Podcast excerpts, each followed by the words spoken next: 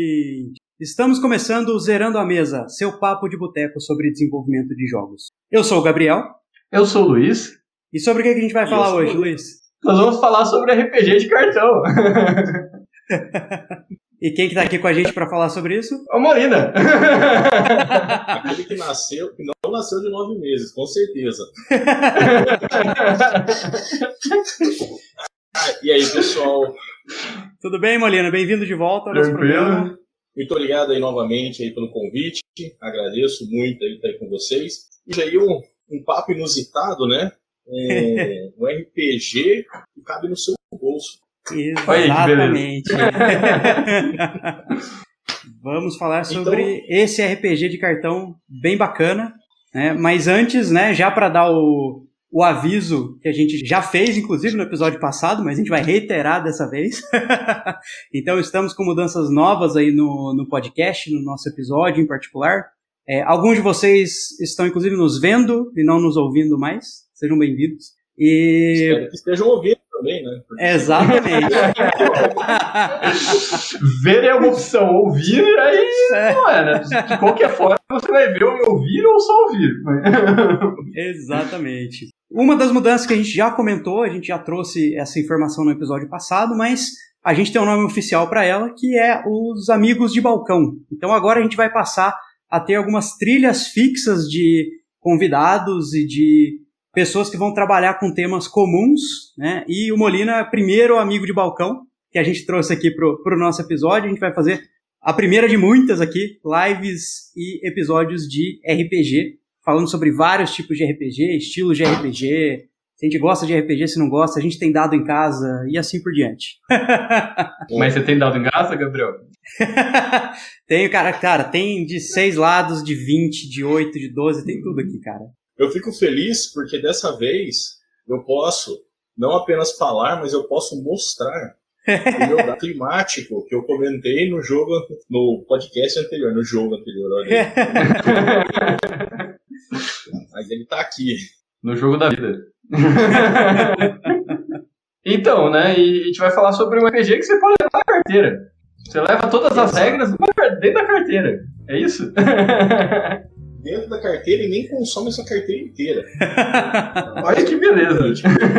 É muito bom, muito bom. Pra quem não conhece esse RPG, é um RPG chamado Wander, né? Com um W aí no começo, ou a gente traduziu aí pra Andarilho, certo, pessoal? Exato. É um RPG Andarilho, né? É um RPG da Highland Paranormal Society dos Estados Unidos. Eles inclusive fazem bastante RPG indie, né? E o legal desse RPG em particular, de outros que eles estão fazendo também, é que literalmente essa regra de RPG, as regras de RPG desse sistema, cabem em um cartão de visita. Frente e verso, né? Não vamos ser também tão ousados, né? Não é só um lado só, é frente e verso. Mas as regras cabem em um cartão de visita. Eu quero ver RPG numa moeda agora, né? Vamos ver se vai dar certo. RPG na moeda seria boa, né? A regra e o sistema de sorte e azar já tá tudo no mesmo lugar, cara. Exatamente. Isso foi interessante. Mas uma coisa que eu achei interessante desse RPG em particular é que, embora ele tenha diminuído o formato, ele não diminuiu e nem alterou necessariamente a forma. Então, a gente ainda joga com dados tradicionais de RPG, o que também, em termos de acessibilidade, vamos dizer assim, já é um probleminha, porque só quem tem dados de 8 lados, 12 lados, 10 lados e 20 lados é quem joga em RPG. Né? Então tem esse probleminha. Não dá pra chegar, né, no meio do metrô com um desconhecido e começar a jogar uma partida se você já não tem os dados, né? Isso eu acho que é um problema, talvez, desse RPG, mas eu acho que a proposta vai muito em linha com esses jogos novos que ou mudam a forma do RPG, como é esse o caso, ele mudou literalmente o formato, né? Cabe em um cartão de visita, ou ele muda, a gente já comentou de jogos desse tipo também, ele muda a mecânica. Então, jogos de RPG que invertem, por exemplo, a história do narrador ou do mestre. Então, o jogador, ele conta a história junto com o mestre, né? O mestre não é mais um mestre, necessariamente, né? Ele é mais um contador de histórias no meio de um grupo de pessoas que também pode contar uma história que afeta o grupo inteiro. Então, eu acho que isso também tem essas duas vertentes. Eu acho que O Wander, em particular, ele vai para essa primeira, de diminuir a forma. Né? Mas tem jogos que mudam a mecânica mesmo, 100%. Né? E, inclusive, uma mecânica que eu achei muito interessante, eu não lembro o nome do RPG agora, depois eu vou deixar nas referências para os ouvintes, é um RPG que você faz uma rolagem de dados e o sucesso ou fracasso depende de, enfim, algum apoio coletivo, então o jogador ele pode te ajudar ou te atrapalhar na jogada, até isso não é novo, né? Só que você pode fazer uma ação especial que eles chamam de ação de flashback. Então é como se você explicasse para o narrador e para o grupo que o que você está fazendo está dando certo porque você se preparou em cenas anteriores. Aí você conta a história de como você se preparou para chegar naquele momento. Então achei bem interessante também. É a biografia em jogo, né? Exato, exatamente. Isso daí é o plot twist no final daqueles filmes, né? Exato. O cara pega, então, tipo, terminou o filme daquele jeito assim e tal, aí de repente mostra como é que esquematizou certinho para fazer o heist, né? Como é que eles se prepararam pra fazer o roubo. A primeira coisa que veio pra mim foi o 11 Homens um Segredo. Eu acho que eles pegaram bem essa essência e botaram no RPG, assim. Ficou bem legal. Sim, é um RPG, inclusive, que foge do tema padrão também. Se eu não me engano, é um RPG steampunk. Né? Então ele também tá bem fora do tema. Né? Outra coisa nessa linha que poderia brincar seria, tipo, RPG você decide, sabe? Tipo, dois jogadores contam a história de como que ele ganhou a batalha. E aí o mestre, os outros jogadores, tipo, definem quem tá realmente contando a verdade, tá ligado? Sim, tipo... sim. Tem um RPG desse que é, se eu não me engano, posso estar enganado no nome, mas é Lovecraft-esque, alguma coisa assim, que é baseado nos contos do Lovecraft, né, de terror, e é basicamente assim, o narrador ele tem acesso a algumas pistas de algum caso que envolve horror cósmico que ele tem que liberar para os jogadores, mas... a justificativa da conexão desses itens e de como acontece o negócio fica a cargo dos jogadores. Então, um jogador tenta criar uma narrativa, outro jogador tenta criar outra, e fica um tentando convencer o outro do que vai dar certo e o que não vai dar. Então é bem interessante. Dá pra criar um RPG, histórias da taverna. Que é mesa de bar, literalmente, a galera conversando, tentando convencer um outro do que realmente aconteceu. Contos de pescador. Já tem o nome. Excelente ideia. Exatamente. Excelente ideia. Esse tá marcado já. Próximo episódio. Contos de pescador. Temos um RPG também chamado Fiasco. Não sei se vocês tiveram contato com ele. Já ouvi falar, mas eu nunca joguei, nem vi o sistema. O Fiasco, ele é narrativa compartilhada, então não tem o mestre. O direito... De puxar a história, né? Ela circula entre os jogadores, tem toda uma montagem onde a história fica toda presa, repetindo como se fosse um filme, né? Sei.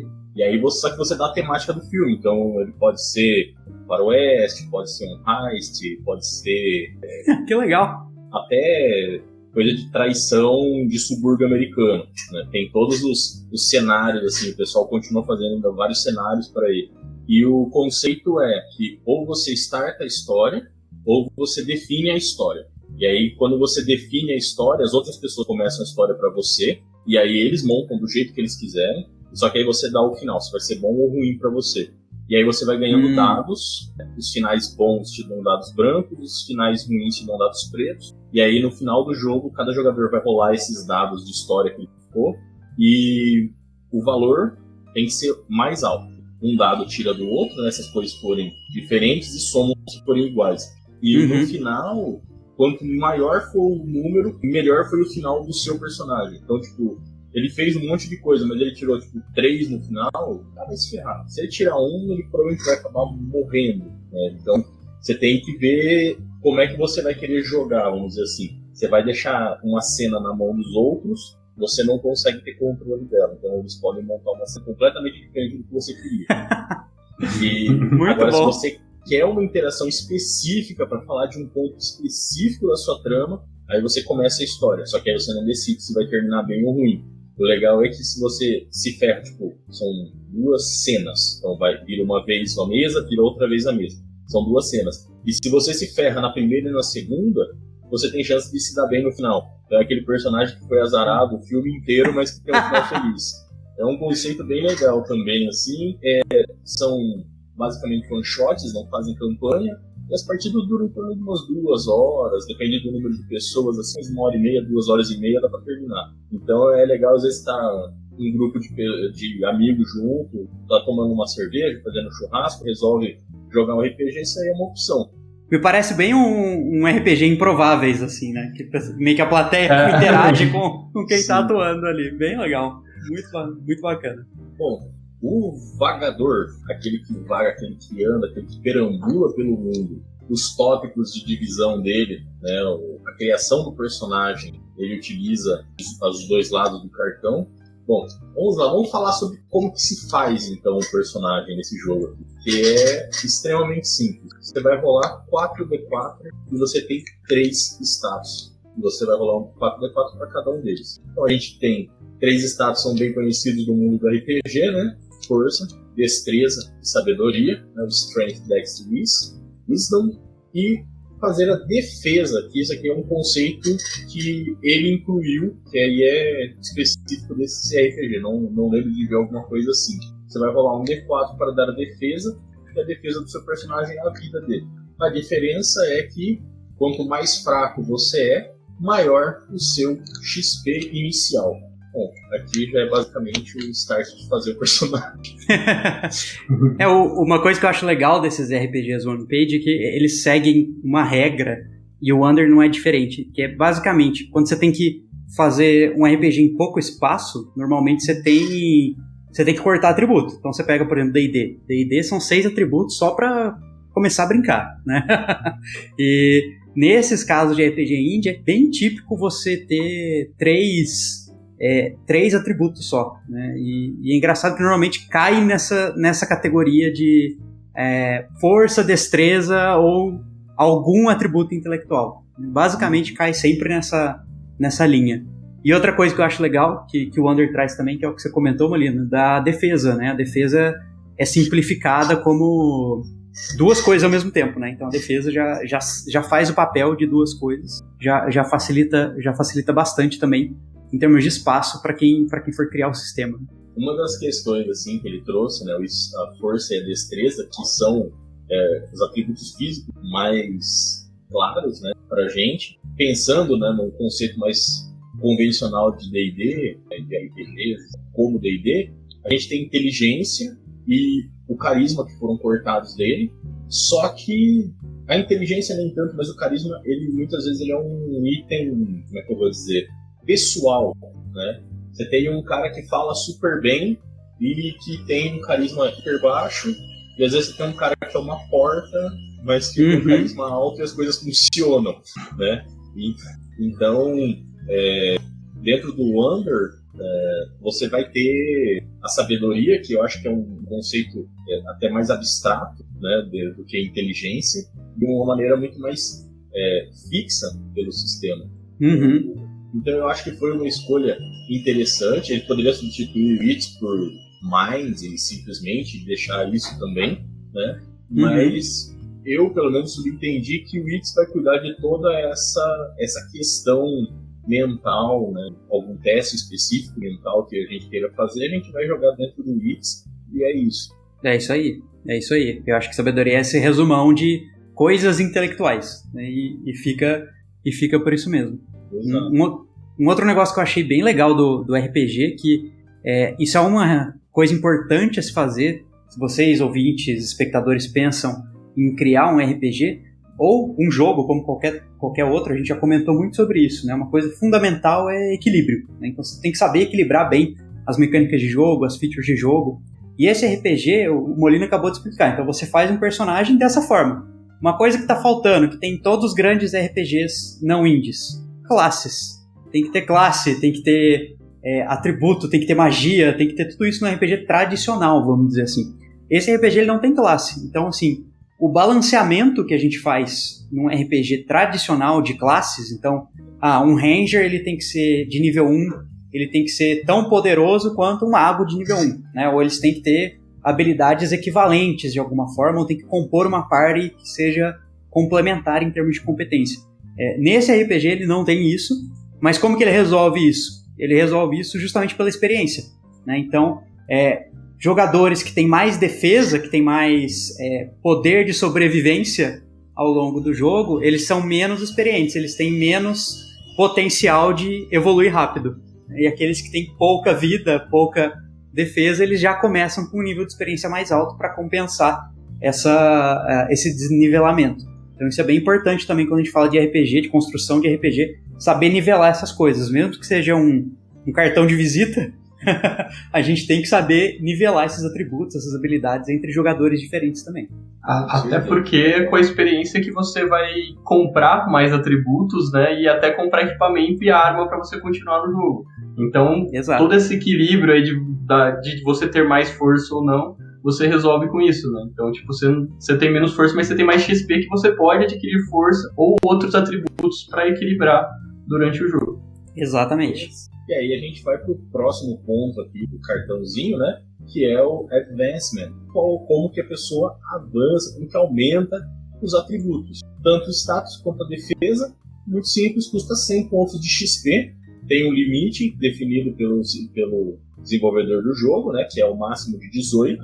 Fica subentendido que aí é tanto para a defesa quanto para as habilidades, né? Uhum. Os status deles. E ele já coloca ali, toda vez que você completa uma aventura, vai ganhar 50 de XP. Então ele tem um sistema de XP definido dentro desses cartão, né? Porque o XP ele se torna a moeda de tudo aqui, né? Então, em vez de ficar subcriando um monte de outras metodologias, ele colocou tudo dentro do XP.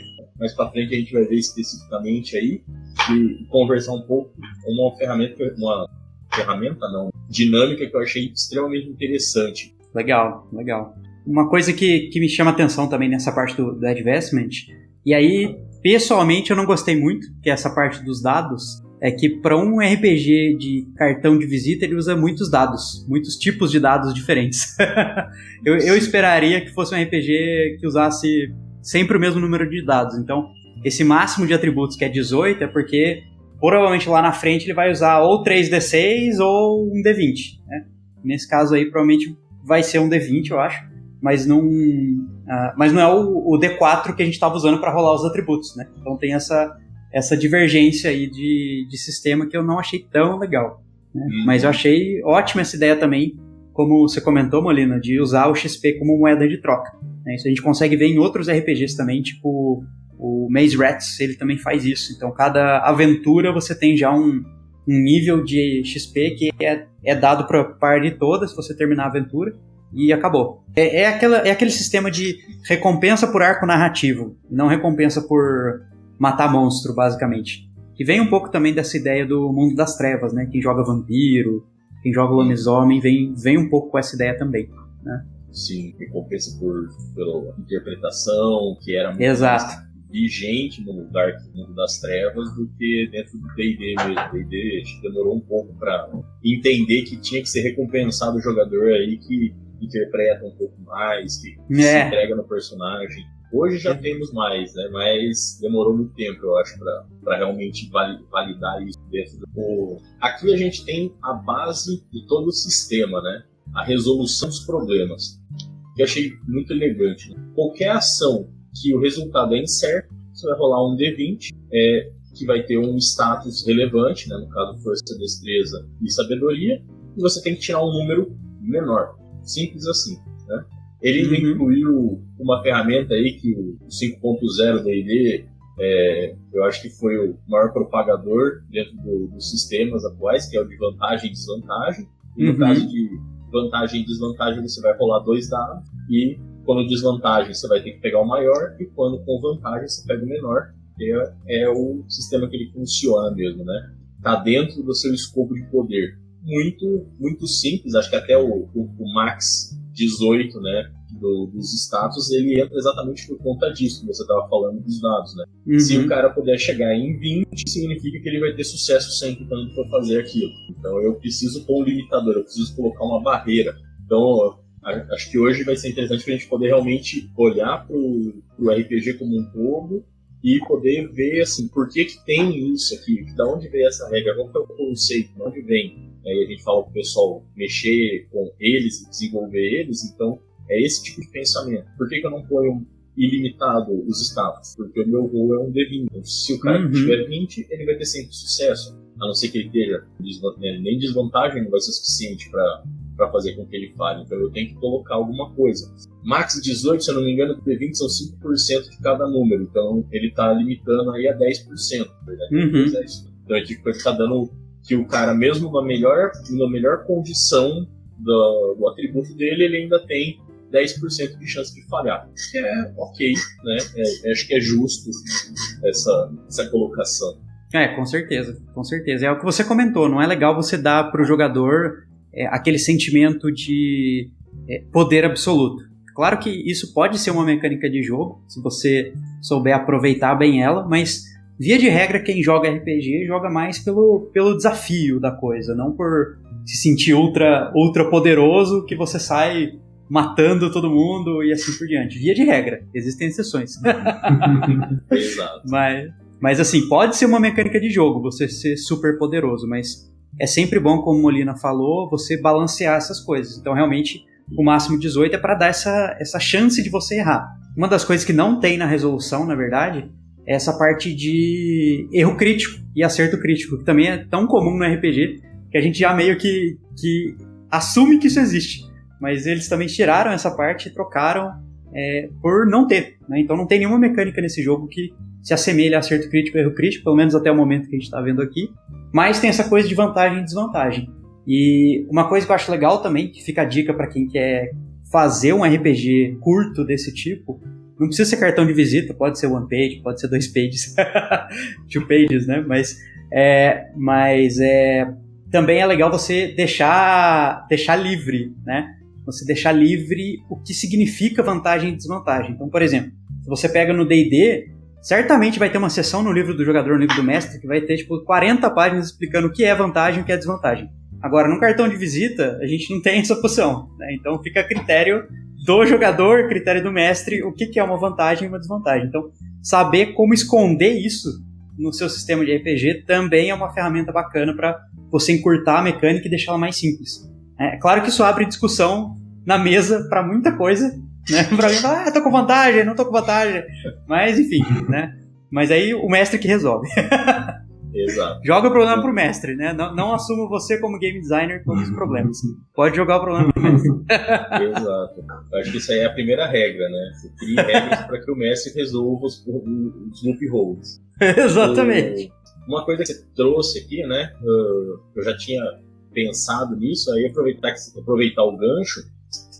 Esse daqui ele não é um RPG, vamos dizer assim, para quem nunca viu absolutamente nada de RPG, né? Porque ele considera que você conhece certos conceitos, né? Pelo menos nem que seja um jogo de computador, alguma coisa assim, porque ele considera que você conhece a respeito de força, de destreza, de sabedoria, né? Que você entende o conceito de XP, que está escrito ali, tem XP. Né? Você tem que saber o que é XP. Eu falei, mesmo que seja um jogo de computador, né, você vai abrir esse conhecimento. E por ser um sistema muito mais enxuto, ele abre exatamente esses conceitos, deixa conceitos em aberto. E aí fica pro encargo do mestre mesmo falar assim, sim, isso vai, não, isso não vai. Ah, isso é uma vantagem, isso não é vantagem. Ah, não, isso aqui dá certo. Não, isso aqui não vai dar certo por conta disso. E esse conceito, né, essa preparação, eu acho que é um pouco mais difícil para quem nunca teve que jogar algum RPG e teve dentro desse conceito. Eu acho que dificulta um pouco, mas pode ser que as pessoas surpreendam também, assim. Não existe nenhum conceito aqui que seja extremamente difícil. São conceitos que em pouco tempo você consegue entender o que ele é. Às vezes uma pesquisadinha na internet ali, a pessoa consegue estar dentro dele. Essa é a vantagem, né, cara? Então, se as regras estão dentro de um cartão, né, se as regras estão dentro de menos de 2.500 palavras, caracteres, entender todos os elementos dele não é tão consumidor, né? Mas ele exige muito mais, acho que, do narrador do que um sistema que é muito mais elaborado. Às vezes consegue delimitar certinho quais são os caminhos aí que você tem que tomar para tomar as decisões. Exato, exatamente. Um sistema mais complexo, o narrador tem o livro ali à disposição para ele ler e pensar melhor sobre cada coisa que ele tem que decidir, né? No cartão, ele tipo, pode olhar pro cartão de novo, o cartão vai olhar para ele e não pode não ter aquela resposta que ele tava precisando. Exatamente. É engraçado que só o ato de você ter o livro já é uma ferramenta para você definir a regra, porque qualquer coisa você pode abrir o livro, olhar uma página aleatória e falar, não, ó, a regra é essa aqui. Agora com o cartão de visita não dá pra disfarçar. Você vai ler o cartão de visita e fala, não, tá escrito aqui nas entrelinhas, né? Fica difícil. Não, mas tem uma observação aqui no cartão, ó. É, no terceiro verso do cartão, né? Qualquer coisa, no final, vale a palavra do mestre. O conceito da regra de ouro. A regra de ouro funciona exatamente puxando isso. Exatamente. O próximo tópico aqui do nosso cartão, que eu achei que foi, eu digo assim, elegante e perigoso ao mesmo tempo, isso é uma a parte de armas, né? A gente traz aqui, deixa eu pegar um mousezinho só para ajudar aqui, a gente tem os danos desarmados, que aí eu acho legal porque o dano desarmado ele é literalmente desarmado, né? Seja uma porrada, um chute, uma cabeçada, então você pode fazer um monge aí. Você tem o Shods, que seria péssima qualidade, ruim mesmo, uma má qualidade de arma, e aí o dano dela vai ser um D4, e aí entra já o que a gente tinha conversado a respeito disso, ela custa 15 pontos de XP. Então se você quiser ter uma arma por causa do D4, ela custa 15 pontos de XP. Você sacrifica crescer o seu personagem em uma desses atributos para crescer o seu personagem no quesito de um item. Eu acho que esse é um bom jeito de equilibrar também, né, num sistema bem simples montado, porque que a gente tem as armas de uma qualidade mediana, né, que causam dano de 2d4 de XP, e as armas aí de alta qualidade causando 3d4, que é praticamente um insta-kill em quase todo mundo dentro desse jogo. Né, porque até você subir... Não, pensando assim que você criou seu personagem aqui, tanto que essa arma não aparece na criação de personagem. Né? É. Quando você vai começar, você já não ganha, porque isso aqui seria praticamente matar todo mundo no jogo logo no começo. E aí temos aqui ó, o conceito de arma extremamente simplificado e aquilo, ele não especifica o tipo de arma, do jeito que ele especifica o dano desarmado. Então fica realmente a critério das pessoas o que elas querem. Então, eu quero uma espada, eu quero um machado, eu quero uma massa, eu quero uma clava, eu quero o que você quiser. Isso é disponível. A gente tem a qualidade do material influenciando em quanto dano ela vai aplicar. É simples, eu achei elegante, né? E acho que funciona e eu acho que vai dar TPK fácil. TPK, né? Pra quem não costuma acompanhar muito RPG, é o Total Party Kill. Matar todos os membros que estão jogando o RPG no mesmo dia, no mesmo momento, no mesmo combate. Momentos divertidos pro mestre, né? Mas é legal o que você falou, só reiterando essa parte de balanceamento. Então, como você comentou, né, a arma Fine é um insta-kill para todo player iniciante. Então, você já faz isso de tal forma que quando você começa a montar o personagem, você não vai ter XP suficiente para comprar essa arma. Então, você já tem esse equilíbrio de alguma forma, o que ajuda um pouco quem é iniciante a não sofrer com um player sacana. Matando os outros pra ficar roubando loot. Eu acho que eu falei pra vocês, né, no outro lá que eu li o livro dos monstros de cabo a rabo, né, com todas as estatísticas. Então eu tive muita alegria em falar que o Wander também fiz isso. Eu li todo o livro dos monstros com todas as estatísticas disponíveis. Tá? Fazia muito tempo que eu não fazia isso com um RPG. E aqui a gente tem, né, o tipo de... que aqui ele não especifica do mesmo jeito. Ele não especifica, ele deixa em aberto pra gente definir o que é. Mas ele tem 3 níveis de combate, que seria o combate fácil, médio e difícil. E ele traz os status para um único monstro, um único humano, um único problema que vai ter que ser superado. Pensando, né, em questão do conhecimento passado de RPG aí, dos anos, a gente sabe que, por exemplo, um Easy né, um inimigo fácil se começa a se tornar um pouco mais difícil se ele tem dois, tem três. Então, esse parte de balanceamento a gente não tem aqui. Então, esse é um dos pontos que eu falo, que precisa do toque da pessoa que entende. Então, assim, eu quero fazer difícil e colocar 2 hards, talvez fique muito difícil. Tá? É. Então, talvez 2 médios vai atingir a dificuldade que você está querendo. Então, para um jogador mais experiente, né, com um mestre que já tem um pouco mais de conceito, talvez ele já olhe aqui, ele já consegue entender qual é o nível de dificuldade que ele quer atrelar as pessoas, né? Aqui, considerando que esse tem uma defesa 2, se toda a área está desarmada, né, todos os jogadores estão desarmados, você tem, vamos supor, 2 jogadores, significa que os 2 têm que acertar ou o inimigo vai sobreviver. E o inimigo já causa um dano 1d4 direto, que aqui ele também não especifica se é por uma arma ou se é por um dano desarmado, né? Se são as garras ou se tem uma faca, alguma coisa. Então, assim, existe possibilidade, existe muita coisa pra gente criar em cima disso daqui, que é exatamente para tampar essas lacunas. Acho que é um bom RPG de ajudar os exercícios de ir além, né? De pensar e olhar e não ver só um status, e ver a possibilidade que tem ali dentro. E aí você realmente conseguir criar em cima disso. Com certeza, com certeza. Dar essa liberdade criativa pro narrador, pro jogador também é muito bacana, né? De você interpretar à vontade o que vai acontecer ali no sistema, né? Uma coisa que é legal também, eu posso estar enganado, porque a gente não viu o resto ainda do sistema, mas não me parece que tem uma dinâmica de distribuição de XP para party. Então também não tem, né? Ele só tem... o inimigo médio dá 10 de XP, mas fica a seu critério quem recebe esses 10. Exato. Ele não especifica, por exemplo, se o XP é dividido igualmente, se o XP é o mesmo para todo mundo. Exato. Ou se até mesmo você vai deixar com que os players decidam. Né? Isso é uma outra possibilidade. Assim, não, vocês decidam. Vocês têm 15 de XP, vocês têm 30 de XP. Vamos supor que botou 2 difíceis e ganharam. Vocês têm 30 de XP. Definem como é que vocês vão fazer. Uma party de 4 pessoas, eles podem ver aí qual que vai ser a divisão mais justa. Já que não vai dar para passar ponto quebrado, ou pode também, mas eu não colocaria ponto quebrado, que é exatamente para ver o quebra-pau. Né? Sim, exatamente. E eu acho legal que, assim, essa discussão é muito mais tensa nesse jogo, porque o seu XP é literalmente, assim, atributo, item, o que você quiser, você tem que ter XP. Então é muito mais tensa essa discussão nesse RPG. Negociação, não, você me dá 5 de XP agora e depois eu te dou 5 de XP extra.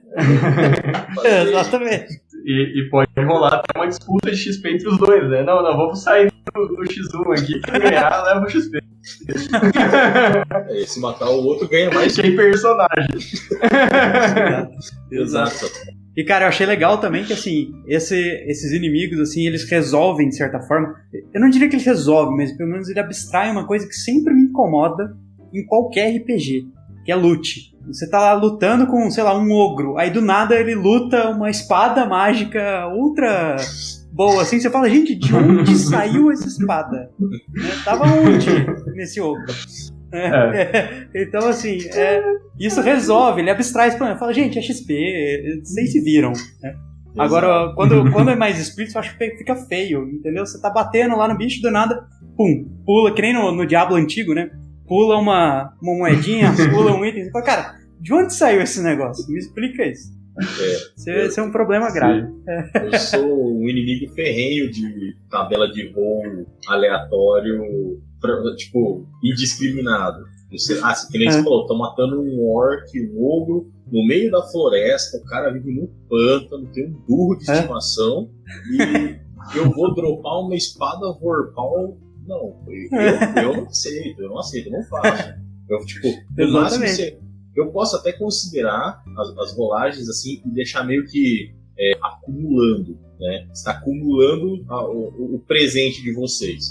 E aí, quando chegar num lugar onde faz sentido ter esse tempo, aí sim eu colocar ele, dar um de ouro aqui, dar um mágico, mas, cara.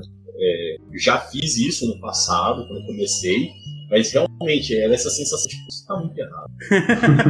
Né? Pra quem gosta de narrativa, é uma faca no coração, assim, né? Fala, gente, de onde vem isso? Então aí pelo menos eles nem tentam, né? Eles já abstraem e falam, cara, se quiser pode ser uma adaga, se quiser magicamente transformar XP em dinheiro, fica à vontade, mas eu não vou tentar mexer nisso, né? Então é um RPG que eu diria mais elegante nesse sentido. Exato. Bom, temos o combate agora, né? Armas, já temos o nosso andarilho montado. Combate extremamente simples, né? Um ataque melee, né? Encostadinho um no outro, a distância de dar um sopapo, você vai usar força. Se você não conseguir dar um tapa na cara do seu inimigo, você vai bater com destreza. Simples assim. Você vai fazer uma rolagem de dano, vai ser um D20, e você tem que tirar o dado abaixo do valor do seu estatístico, seja destreza ou de força. Conseguiu, você vai causar dano no inimigo que você está aí tentando matar ou que está tentando te matar. Basicamente, ali a defesa dele vai sendo subtraído de todo o dano que ele vai tomando, e uma vez que chegou a zero, chegamos aí ao fim do time, seja para os monstros ou para os jogadores. Isso é simples também, só que cai outra coisa em cima do narrador, né? Porque tipo, você não tem um mapa ali. Não, o cara tá a quanta distância dele pra poder bater? Não, você tá, ou você vai atacar melee ou você vai atacar a distância. Não, então, o monstro tá perto de você, não, o monstro tá longe agora. Exato. Movimentação é uma temática, às vezes, complicada de alguns RPGs. Você tem alguns com valores muito bem definidos, né? Como o próprio D&D, você anda 9 metros por turno. Aí você pode gastar a sua move, você pode gastar a sua ação para poder andar de novo. Você pode fazer uma corrida e aí você gasta o turno todo e anda 4 vezes a velocidade. Então, tipo, existem RPGs onde esses valores são muito mais definidos, né? Até por conta do histórico que a gente falou, é um wargame, né? Então é um jogo praticamente de tabuleiro. Em outros sistemas onde essa questão da distância ela é muito mais abstrata. A gente tem o Mutante, né? Que eu joguei com os amigos meus. E não tem o conceito de, tipo, quanto que você anda. Você tem, tipo, distância de um toque, perto, distância curta, longe, né? E de longe pra cacete. Então, tipo, você tem esses conceitos. E aí fala, se você está numa distância X pra ir pra outra X, você tem que gastar seu movimento. Então, você quer ir da curta pra perto, você usa esse movimento. Você quer... E entra bastante no conceito do narrador, tipo, longe essa pessoa estava, quantos metros mais ou menos ele estava, porque você não tem um número específico. E esse RPG também não traz isso, ele não fala quanto que a pessoa anda.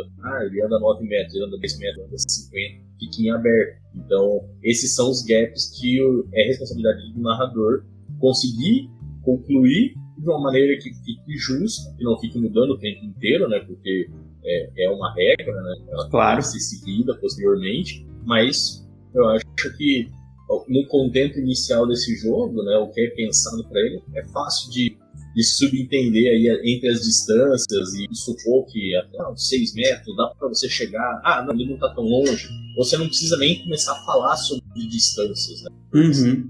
Na questão do combate, a quantos metros ele está? Você está com um sapo carnívoro, um chifre correndo atrás de você não vai parar para medir quantos metros o cara tá no seio. Você tem uma noção. Você tem uma noção que a cabeça dele tá ficando maior e a boca tá abrindo. Corre! É aquela coisa, ataca ele. Se você tiver sucesso, quer dizer que ele tá perto o suficiente pra tomar o dano. Senão é porque você tava longe, cara. Tenta dar um soco, né? Se passar reto é porque tá longe ainda, né? Exatamente. Exato. Regra pra vida, inclusive, né? Regra pra vida. Aqui a gente também tem dicas de artes marciais aí e defesa pessoal, tá vendo? O meu primeiro mestre lá, ele tinha um negócio que ele tava narrando o Vampiro, que ele falava, até hoje a gente faz o que a gente acha engraçado pra caramba, que é aquele conceito, você vê o punho ficando maior. Eu falei, cara, é maravilhoso, é exatamente isso. Você tá ali, de repente você vê o punho, ele tá crescendo na sua direção, porque ele tá ficando muito perto. E é exatamente isso daí, ó. Se o punho tá ficando muito perto é porque vai te acertar, cara. Corre. Um ponto aqui pra falar do combate. Ele é extremamente simplista, né? Ele não dá regra de desarme, ele não dá regra de agarrar, regra de imobilização, ele não traz nada disso. Não significa que o sistema não tem nada disso. Significa que não tem regra pronta. mas o narrador ele pode abraçar e falar, não, beleza, faz um teste. Ah, fez o teste de força, deu certo? Beleza, você agarrou ele, pegou, deu um mata-leão, pegou, deu uma chave de braço. Ah, você quer derrubar a arma dele? Em vez de causar dano, você vai tentar derrubar a arma da pessoa. Essas são possibilidades. Não é porque não tá aqui que não dá pra colocar. E usar o próprio sistema. O que o sistema te traz? Ele traz que pra fazer um ataque inimigo você tem que rolar força. Então, se você, o cara quer fazer alguma coisa que é visualmente de força, usa um rol de força e já era. Ah, o cara quer fazer uma coisa de destreza, quer pegar uma adaga, por exemplo, e jogar no manto do cara perto da parede pra prender, pro cara dar uma segurada nele, pro cara não conseguir andar, quer tirar uma flecha e prender ele, né? Aquela coisa bem filme dos anos 90, com arqueiro. Faz um teste de destreza, sabe? Não é porque não tá na regra isso pra qualquer RPG, né? Que não dá pra incluir. E é só fazer um exercício mental, né? Às vezes, dependendo do sistema, acho que quanto mais simples, é mais fácil você encontrar aonde se encaixa essa regra específica e pronto, seja feliz e utilize, né? Então o combate é simples, mas pode ficar muito divertido. E até pelo fato de não ter várias regras sobre isso, até pode deixar mais fluido. Se o cara falar, eu quero fazer tudo isso e isso. Não, beleza. É teste de destreza, força ou inteligência. Sabedoria, no caso. Você enquadra em um dos três ali e manda ver. Exato. Ah, um ponto que ele não diz aqui, que é bem comum também com as coisas mais complexas. Ele não diz quantas ações você tem. Ele não diz o que você pode e o que você não pode fazer. Ele não fala se você pode atacar uma vez, se você pode andar uma vez, se você pode atacar duas. Ele deixa em aberto. Você tem que entender, tipo, o que o cara vai fazer? A gente pode colocar, de base, ele vai andar, ele vai atacar, né? Tipo, movimento, andar um pouco, fazer um ataque, andar, se pular atrás de uma pedra, ok, isso daí tá dentro. Ah, não, eu quero atacar duas vezes o cara. Não tem regra pra isso, mas a gente tem uma regra ali em cima ali que a gente já pode combinar, tem desvantagem. É isso aí. Né? É isso daí quando você começa a ler o sistema e você começa a encontrar o que casa com o que e consegue girar então a mesa trazendo os conceitos. Como esse aqui é extremamente simples, a gente consegue olhar um pouquinho e já dá pra amarrar aquele, dá pra amarrar aquele, dá pra amarrar com nada, tem que inventar alguma coisa, não dá pra fazer. Exatamente. Então, quero atacar duas vezes, beleza, ataca com desvantagem nas duas vezes. Ah, quero atacar três vezes, beleza, ataca três vezes com desvantagem, se errar uma vez, a arma cai no chão, vai. Exatamente. Então é essa coisa, né? De quando você simplifica as regras, você joga essa responsabilidade mais pra quem tá mestrando, né? Pra nossa inteligência artificial pessoal do jogo, né? Que é o mestre ou o narrador, a tomar essa decisão. Mas eu acho que é a beleza do jogo e a beleza desse cartão de visita em particular é essa, né? Você abstrai muita coisa e deixa essa parte mais core do sistema bem explícita e abstrai o resto. E o que me impressiona mais é que a gente tá no primeiro lado do cartão e ainda assim os caras conseguiram espaço pra botar o site deles. Olha só. E a tarde das regras foram. Na verdade eu diria que boa parte delas, né? A segunda versão, o lado B, seria detalhes do jogador, podemos chamar assim, né? Detalhes do jogador. Exato, a parte de as regras, grosso mesmo, fica de um lado só do cartão. Esse outro é pra criação de personagem, né? É que sobrou espaço, né, gente? Aí precisou encher o outro lado do cartão, né? O cara falar que sobrou espaço num cartão que o cara fazendo regra. Olha, mas vamos lá, então. Você ia comentar mais alguma coisa, Jesus? Não, eu ia falar que até você estava comentando, né? Ajuda, inclusive, a balancear, né? Como você tem menos coisas discriminadinhas, assim fica mais fácil para o narrador balancear, né? Ele pensa ali e fala, não, isso, se você fizer isso, isso, aquilo, já era. A gente resolve dessa forma, né? Que nem o exemplo que você deu, né? É isso aí. Exato. Bom, e agora são partes da criação do personagem, influência aí, talvez, no decorrer do jogo, né? Talvez, né? Terão muita influência no decorrer do jogo. A gente começa aí agora a puxar alguns dados diferentes, né? A gente não comentou, mas o sistema ele usa D4, D20, D12, D10, D8. Eu só não vi ele usando D6. Talvez tenha sido uma decisão de design, né? De ir contra assim, o dado padrão, né? Então a gente já tá quebrando todos os paradigmas, vamos quebrar o paradigma do dado de seis lados também, acabou.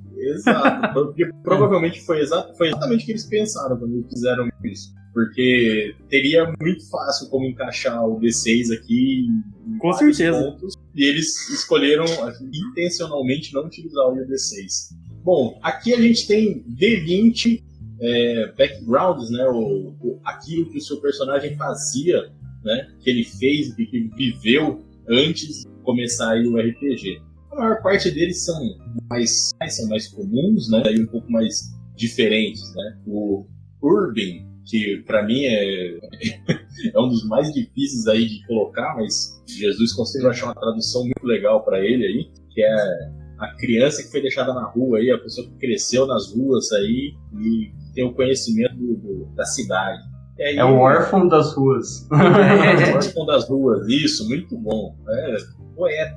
E aí a gente tem, né, caçador, marinheiro, eremita, alquimista, soldado, músico, cultista, criminoso, fazendeiro, nobre, clérigo, mercador, ladrão, político, e tem que ter o nasmo.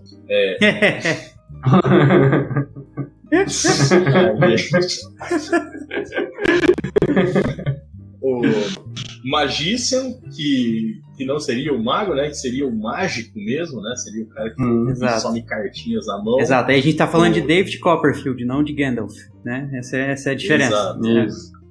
O malabarista, o cozinheiro, um guerrilheiro. E esse daí, pra mim, foi muito estranho estar aqui. Mas normalmente, quando tá no 20, significa que é sucesso. Então, que é o Grave Digger, que é o coveiro. É que eu acho que eles se basearam assim em papéis da Idade Média, vamos dizer assim, porque até o estilo da letra, né, da fonte que eles estão usando, os símbolos que eles deixam remete um pouco à Idade Média. Então talvez eles pensaram assim, vamos imaginar coisas que as pessoas são na Idade Média, aí, né? Peste negra, tal, coveiro é uma profissão assim em alta na Idade Média, sem dúvida. Ah, com certeza. E assim, o que eu acho interessante tem zero explicações. É tipo uma palavra. Esse é seu background aí. É seu background. O que ele vai interferir na história? Aí exatamente. Vai ser, você vai discutir com o seu narrador. Seu background é esse. Ele pode justificar alguma coisa que você for fazer, né? Mas exatamente. Aqui, o que eu tinha, né, lendo as regras, o que eu já imaginei, né, o que estava sendo o meu encaixe. Se você falar para um caçador, para ele rastrear um javali, um cervo, alguma coisa, ele faz. Talvez até com vantagem, né? Então, mas assim, lá em cima na resolução ele fala uma ação que o resultado é incerto. Então é exatamente isso, assim, o que o caçador quer fazer? Ele quer rastrear alguma coisa. Cara, isso é algo que o caçador faria. Uhum. Isso faz parte do dia a dia dele. Uhum. Então, eu não exigiria nenhum teste. Beleza, funciona, você vai, você acha. Justo. Para os outros, não ia dar isso. Não, vocês têm que fazer o teste. Se for alguma coisa que aí não é tanto dentro do caçador, mas que ele tem um conhecimento que pode ajudar ele, como, por exemplo, esconder as trilhas, né? Por onde vocês passaram, e aí ele quer camuflar para que ninguém encontre por onde vocês estão andando. Isso não é muito uma coisa que o caçador costuma fazer, mas não é uma coisa que ele não tem algum certo conhecimento, porque ele sabe quais são as pistas que ele tem que procurar. Então, sim, beleza, você vai fazer esse teste com vantagem. E exatamente esse conceito. Enquanto um outro cara, por exemplo, que foi cozinheiro a vida inteira, se o cara quiser fazer isso aí, não, vantagem, você não tá a menor ideia. Você tá mexendo as coisas assim. E assim, tá jogada a regra aqui e você trabalha. O mestre que sofra. É bem isso mesmo. Mas eu achei bacana, eu acho que dá para aproveitar. É simples, mas tem muito potencial dentro da história, para onde vocês vão, o que vocês vão fazer, né? Sair com um nobre, então, eu quero conversar com um nobre desse, eu preciso, cara, eu quero marcar uma reunião com ele, beleza, você é nobre, você conseguiu. Tá marcado. E é exatamente essa hipersimplificação, né? Nem tudo tem que sair a partir do... Sim. Tem coisas que são pra ser tão natural e acabou. Que nem o clérigo, você encontrou uma pessoa, a pessoa tá chorando, tá desesperada, a pessoa tá em desespero, tá em pranto. Não, eu quero acalmar, né? É isso aí. Um serviço, né, que um clérigo, né, que a gente espera alguém dentro de igreja fazia, né, essa ponte vá fazer. E é isso, né? E aí a gente vê, e aí a gente tem o coveiro, né? Que esconde corpos como ninguém, cara. Esse é o cara. Assim. Pensa, ele é o 20. Ele é o 20. Ele é o 20 justamente por causa disso. Porque o que mais vai acontecer nesse jogo? Todos vão morrer, cara. Então por isso que ele é o crítico. Então você é o coveiro, você já tá especialista em fazer o loot ali, já tipo, separar a parte do corpo que dá pra comer, ou que dá pro cozinheiro fazer, já Exatamente. Faz o buraco e já enterra, cara. É o clean up crew, cara. Esse é o cara. É o cara que vai mais ter trabalho no bagulho. Ou pelo menos uma maior vivência no que mais vai acontecer. E é isso aí. Mas essa parte é basicamente pra você criar o personagem, né? Falando alguns dados ali. Tirando a questão da magia lá, que você pode vir a ter uma magia, dependendo da sua rolagem. Exato, que é o próximo ponto aqui, que é um D4. Você sabe uma magia? De 1 a 3, 75% de vocês não vão saber. 25% vai saber uma magia. E esse sistema ele é bem parecido com... Ele é bem parecido, ele é completamente baseado no SR, né? O Old School, né? Então, é RPG. Então, assim, a taxa de morte é alta, a conjuração de magias são baixas e vocês vão se ferrar a maior parte do tempo. Exatamente. Bom, aí depois tem só aquele, né? Aquele carinha jogando sal assim por cima, né? Que são as características físicas que o personagem pode ter, né? Que eu até me perguntei por que estavam colocando isso, mas... Basicamente, a gente tem aqui, né, uma cicatriz, o cara tem tatuagem, tem dente de prato, né, tem os dedos do pé, né, grudados, né, na visão entre eles, tem um dedinho a mais, tem um dedo a mais na mão, o peg leg, que é aquela perna de pirata, né, perna de pau do pirata, piercings, e se o cara é caolho aí, né, só tem um único olho dentro das suas particulares. E aí eu pensando, pra que é isso? Tal? Eu falei, realmente, eles tentaram ainda, né, em todo esse espaço, trazer um extra, né, uma característica especial pro personagem. Uhum. Nenhuma delas é positiva, eu acho que no conceito desse RPG, assim, mesmo os piercings e a tatuagem, porque isso se torna o quê? Um ponto muito fácil de identificação do personagem. Sim. Né?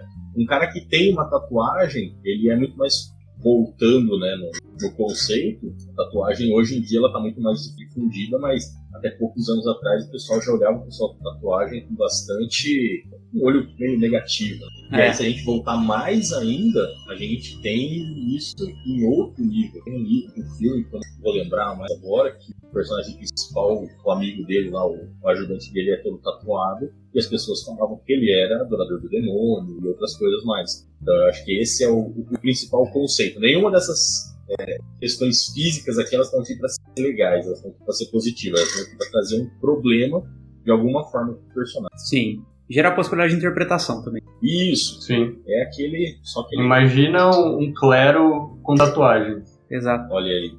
Não, ou melhor ainda, tem que esconder a tatuagem. Um ladrão que é todo tatuado, assim. Esse cara nunca vai ter sossego, né? Porque ele já foi marcado como ladrão e ele é facilmente reconhecível, né?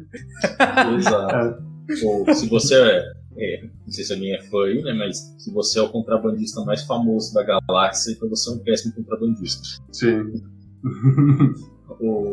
Bom, a próxima parte ele tá falando de coisas, né, objetos que você pode começar no jogo. Aí ele pede para rolar 2d12, ou mesmo 2 duas vezes também, para economizar dado.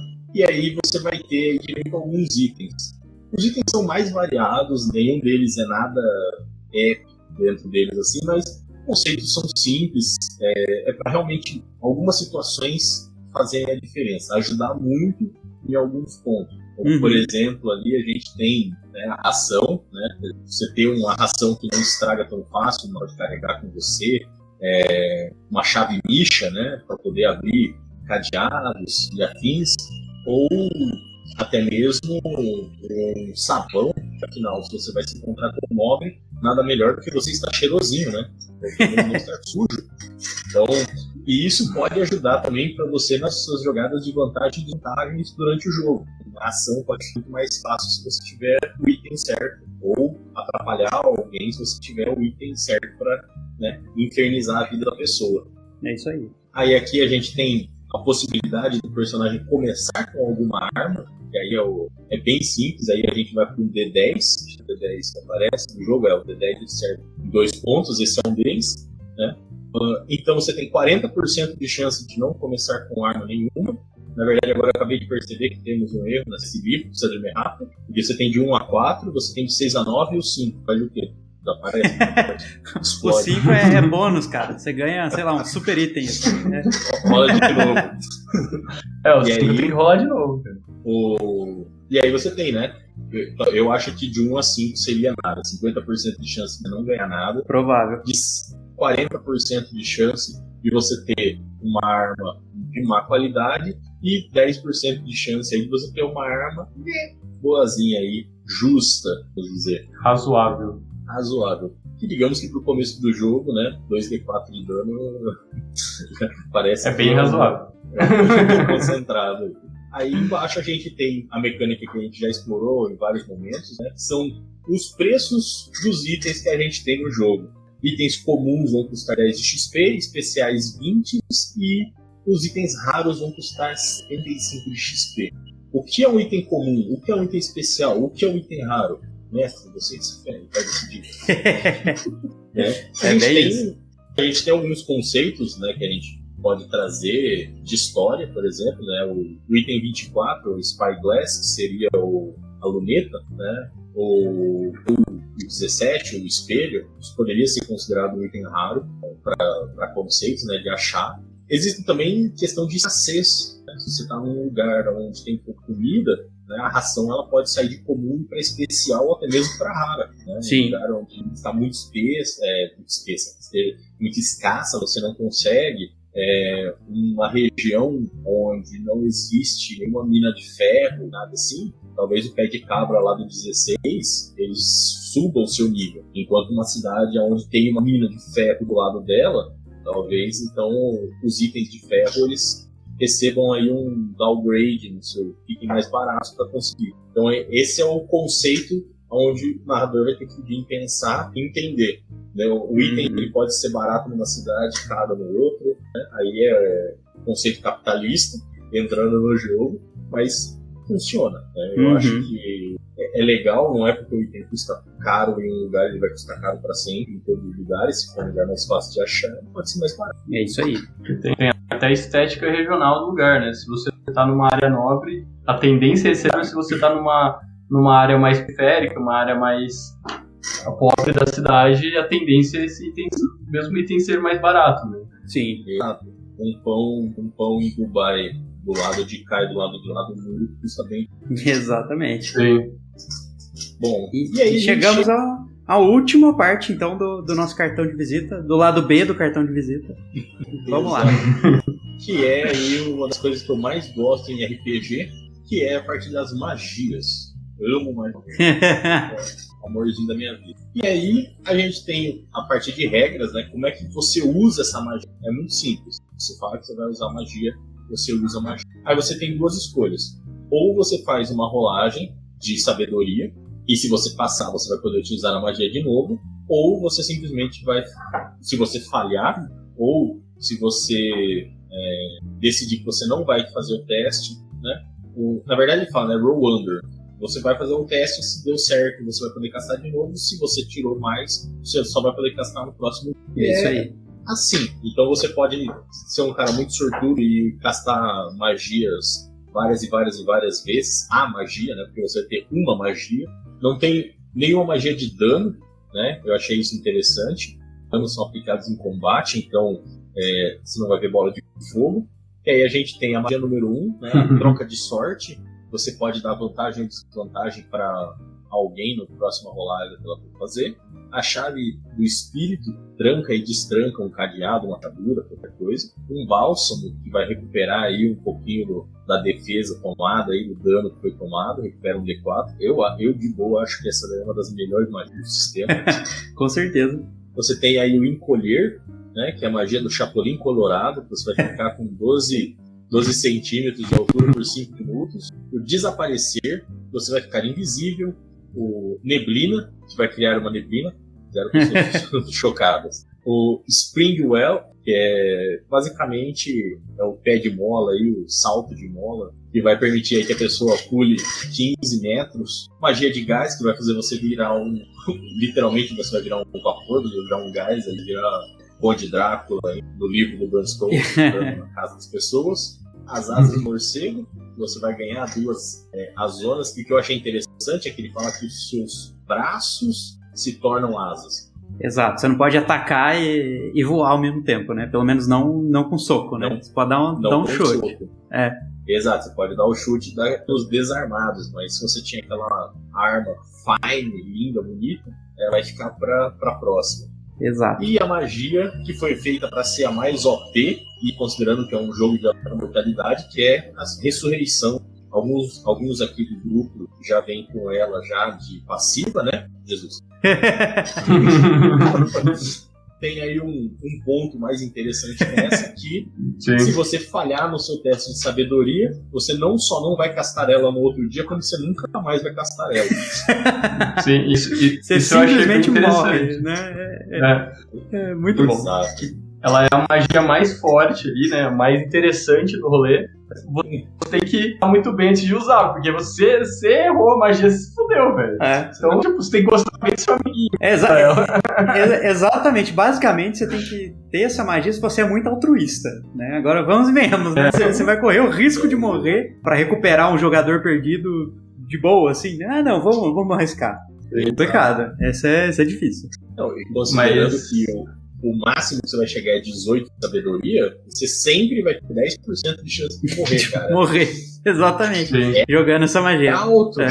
É complicado, Mas o que eu achei legal dessas magias também é que, assim, ela é diferente de alguns sistemas de RPG indie que, tipo, às vezes eles dão o nome da magia, mas, tipo, eles não falam o que faz. Né? Então, um exemplo é o próprio Maze Rats. Então, você joga 2d6... 2d6? 2d6 para linhas e colunas de uma tabela, vamos dizer. E aí quando você casa as coisas, você dá 2 nomes para sua magia, mas não tem explicação nenhuma do que ela faz. Então, assim, você põe só os nomes, fica a seu critério o que ela faz. Essa não, ela já vai para uma linha, se o Wander já vai para uma linha, não, ó. Seguinte, essa magia faz isso, né? Por mais óbvio que seja, mas essa magia faz. Batwings, o que faz? Ah, você tem asa de morcego, né? Fog, o que você faz?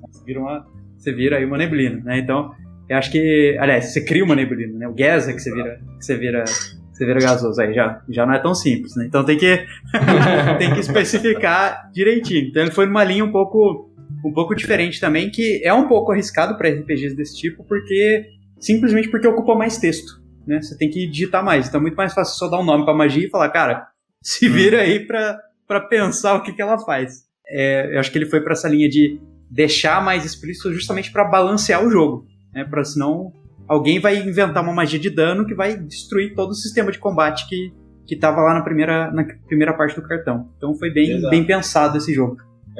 O cara vem e lê, por exemplo, encolher, e fala, tá, eu vou encolher a armadura do cara com ele dentro e vou matar ele esmagado. Eu já tentava fazer isso alguma vez. Né? Exatamente. Mas esse é o risco, né? O cara pode pegar e falar gas. Não, gas é gasolina, cara. Fazendo gasolina. Queimar o cara. Exato, tô explodindo coisa aqui. Né? Pronto, explosão. Vai fazer Vou fazer um lança-chamas, porque eu tenho uma caixa de fósforo aqui e eu tenho gasolina. Então... Exatamente. Lança-chamas, já era. Transformou a magia num lança-chamas. Ele foi legal nesse sentido. E indo naquela conversa também que a gente falou de dar liberdade pro narrador, e acho que até meio que já fechando essa primeira parte do nosso episódio, eu acho que é legal, assim, esse sistema da magia como um todo, porque também dá liberdade pro narrador que é mais experiente, ou mestre que é mais experiente, introduzir esse conceito de estranheza da magia. Tem muito sistema de RPG que a gente às vezes vê escrito no sistema que fala, ah, não, magia é um negócio raro, né? Ou pelo menos o papel de mago no D&D, que é uma coisa, um estudioso que passou sei lá quantos anos pra lançar magia, mas na prática, no gameplay, tanto faz, assim, é um character que tem lá magia por dia e é isso aí, né? Ninguém explora muito essa coisa de, é uma pessoa diferente, assim, uma coisa que, tipo, não se vê todo dia naquele vilarejo ou naquele espaço. Então, como esse caso, a magia por padrão aí no Wander já é rara, quer dizer, acho que é 25%, né, das pessoas só vão ter uma magia, então já traz essa estranheza meio na criação do personagem, né? Então, imagina, num grupo de 4 pessoas, provavelmente 3 delas vão lançar magia e uma vai. Né? E aí, o que essa pessoa vai fazer? Ela vai falar pros outros que ela lança magia? Primeira coisa, ela vai lançar magia em qualquer lugar? Tipo assim, do nada, assim, magia. Então é complicado, assim, né? Tem que pensar um pouco. Então é legal porque essa regra implícita fica no jogo e quem é um narrador, assim, experiente já pode aproveitar isso mais, né? Então trazer essa tensão entre jogadores e NPCs ou jogadores e entre si mesmo, então acho que já ajuda bastante. Sim, e ele pode até virar um alvo fácil, né? Tipo, primeira vez que lança magia, a pessoa já fala, é nesse daí mesmo, né? Tipo, ele tá no vilarejo, assim, o cara lançou a magia, cara, todo mundo sabe que nem que eles vão matar, porque olha, o cara é diferente dali, né? Exatamente. E só pegando um paralelo dessa questão do 25%, cara, imagina, se você tirar a magia de ressurreição, você vai ter que usar ela mesmo com chance de morrer, né? Porque, pô, você teve uma trampa de conseguir, cara, como você não vai usar? Exatamente. Essa realmente é muito difícil, cara. Tem que usar, não importa. Bom, a parte total de regras foi apresentado, a gente passou aí um sistema completo, não deixamos de pra trás. Demos as nossas olhadas, nossos toques pessoais, né, nossa visão, né, de todo o sistema, como que as coisas se encaixam, né? Se alguém se interessou pelo Wander, vai poder ver algumas ideias, alguns conselhos, alguns pontos que a gente colocou, que eu acredito, né, espero muito que ajudem vocês aí a conseguir ir além, né, e conseguir, né, fazer um joguinho desse aqui, porque isso aqui é um joguinho, cara, perfeito para poder puxar no churrasco da galera. Uhum, com certeza. E ainda para facilitar esse processo, já que agora a nossa próxima etapa do nosso bate-papo é a gente começar a jogar ele definitivamente, né, pra galera que vai estar ouvindo o podcast, vocês vão ouvir a gente jogar só em outro episódio. Mas que esse era só de discutir a regra, mas para quem tá ao vivo aqui, vai ver a gente criar personagens e jogar, né? Então a gente tem um gerador que a gente vai disponibilizar também na descrição do um gerador, inclusive com gerador de dados também, né? Então você pode já jogar os dados ali, já pode fazer o personagem, tudo automatizado. Todo esse sistema de RPG de um business card, né, foi traduzido para um gerador aleatório que vocês podem acessar de graça. E pra gente encerrar, então, pra quem tá ouvindo a gente no Spotify, no Anchor, em outras plataformas de distribuição de áudio, lembrando que agora a gente tá em vídeo também, quais considerações, assim, finais que vocês têm a respeito do Wander, de RPG indie, dica pra quem quer começar, fazer RPG, enfim, quais são as considerações que a gente tem baseado no que a gente conversou hoje sobre o Wander? Vamos rolar a iniciativa, que eu falo primeiro. Rola os D4 aí agora. Vamos lá. Eu achei um sistema muito legal. Achei que realmente foi pensado fora, né, dos moldes convencionais aí do RPG. Ele dá uma abertura, né, para que as pessoas usem o sisteminha de regra deles e deixe os personagens, deixe todo o conceito mesmo, do jeito que a mesa quer. Você pode jogar na Idade Média na Europa, você pode jogar em Ágrava, né, fazer um Aladim da vida, você pode jogar na China. Não existe nada que impede que você jogue em outro lugar, em outro conceito, eles são bem adaptados. Ele não limita, né, a questão dos inimigos, ele tem alguns status, mas ele não determina se tem que ser humano, se tem que ser monstro, se tem que ser alguma coisa, né? Tem até um leãozinho, né, na amostra. Ao mesmo tempo, que é extremamente simples. Eles colocam alguns elementos, né, como parte de backgrounds e as partes de questões físicas dos personagens, que ajudam a trazer algo diferente, né, que ajudam que os personagens não sejam só números dentro, né, onde estão anotados, dentro de uma ficha, e sim consiga trazer um pouco de personalidade, porque nada impede que você dê um pouco de atenção nesses critérios e realmente crie um personagem vivo para você poder jogar. Então, eu achei bem legal, muito simples, né? A questão, se alguém pegar para ler mesmo, 10 minutos para ler tudo e entender a regra, já fez todos os links entre as regras. Mas os personagens são muito rápidos também, então excelente aí para quem tá com pressa para começar a jogar. Não, eu achei bem interessante assim, né? Ele te dá o básico ali e te dá bastante abrangência para criar e fazer várias coisas divertidas ali no meio, né? Até falando dessa questão do cenário, assim, né? Se você analisar, você pode jogar até um apocalipse zumbi nele ali, cara. Porque, você tá caminhando, andando e tentando sobreviver, cara. Você pode pegar o cartão e jogar um apocalipse zumbi. Ele é um start ali, né? Que nem a gente tava brincando, falando, né, de RPG pra jogar no churrasco. Ele seria um ótimo RPG realmente pra jogar no churrasco. E não só isso, né? Dá pra fazer uns objetivos diferentes. Ele tem uma mecânica mais delimitada de combate, né? Mas nada impede que você crie outras histórias, outros objetivos ali. Eu achei bem legal. Minha consideração final, então, é só pra gente encarar esse jogo também como uma excelente prática de game design também. Então, a gente pode olhar esse jogo como um exemplo a ser seguido em termos de game design, porque quando você tem um cartão de visita só para fazer as coisas, você realmente tem que pensar no que é importante. Então, cada letra que tá ali já trouxe alguma informação adicional que já está ocupando espaço, que é pouco, num cartão de visita. Então, olhar o que foi colocado, o que foi deixado de lado, é muito importante para quem quer começar a criar seu próprio RPG também. Então, é um excelente RPG para jogar, tem muitas ideias boas, mas também é um excelente ponto de partida para quem quer desenvolver o seu próprio jogo. Minha única consideração é use menos dados, porque fica muito confuso para quem está começando a usar 1 milhão de dados diferentes num cartão de visita ainda, eu acho muito sacanagem. Mas acho que foi um pedido, assim, vamos dizer, um manifesto dos próprios desenvolvedores mesmo, de não usar D6 de alguma forma e ir contra o mainstream. Mas é isso, pessoal. Muito obrigado, ouvintes. E fiquem aguardando o nosso próximo episódio, para quem tá no Spotify, onde a gente vai jogar agora esse jogo do Wander e depois deixar as nossas impressões sobre o sistema depois de jogar, obviamente. Falar antes de jogar é fácil, né? Falar depois de jogar... Isso fica pro próximo episódio. É isso aí. Valeu, até mais.